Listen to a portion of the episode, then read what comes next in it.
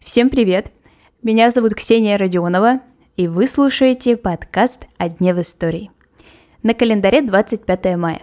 И так уж совпало, что этот день собрал в себя множество абсолютно разноплановых праздников. Всемирный день Таро, День филолога, День освобождения Африки и даже День полотенца. Про эти и другие памятные даты слушаем в сегодняшнем выпуске.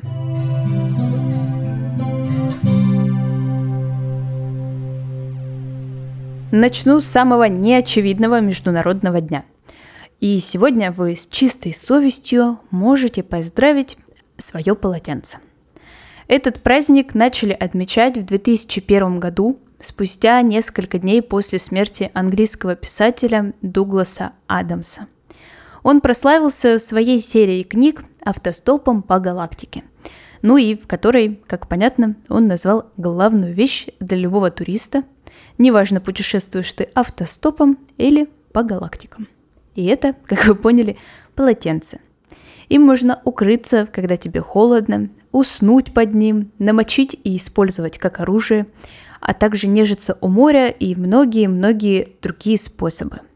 Поклонники произведений Дугласа в память о своем любимом писателе ежегодно 25 мая носят с собой этот предмет гигиены – и обязательно нужно это делать показательно, привлекая внимание и других фанатов, и тех, кто еще не в теме, тем самым популяризируя серию автостопом по галактике.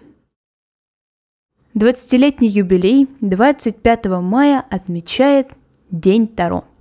Этот праздник был учрежден по инициативе американки Дэн Элдер в 2003 году – Тогда был один из пиков популярности Таро, а их за семивековую историю карт было, конечно же, немало. И девушка предложила внести в календарь профессиональный праздник, дабы сократить количество некомпетентных людей в этой профессии призваний. Девиз праздника «Свет, который вы ищете, можно найти в вашем собственном фонаре». А вот в Перу отмечают сегодня День клоуна – на улице Лимы, столицы южноамериканской страны, выходят представители этой яркой и прекрасной профессии. От мала до велика участвуют в конкурсах и представлениях. Инициатор такого дня неизвестен, но считается, что таким образом чтят память Хосе Альвареса. Это такой перуанский клоун под именем Тони. А еще одна южноамериканская страна отмечает сегодня День нации или по-другому День майской революции. В Аргентине в 1810 году революционным путем было создано первое независимое от Испании правительство страны. Переносимся на другой континент.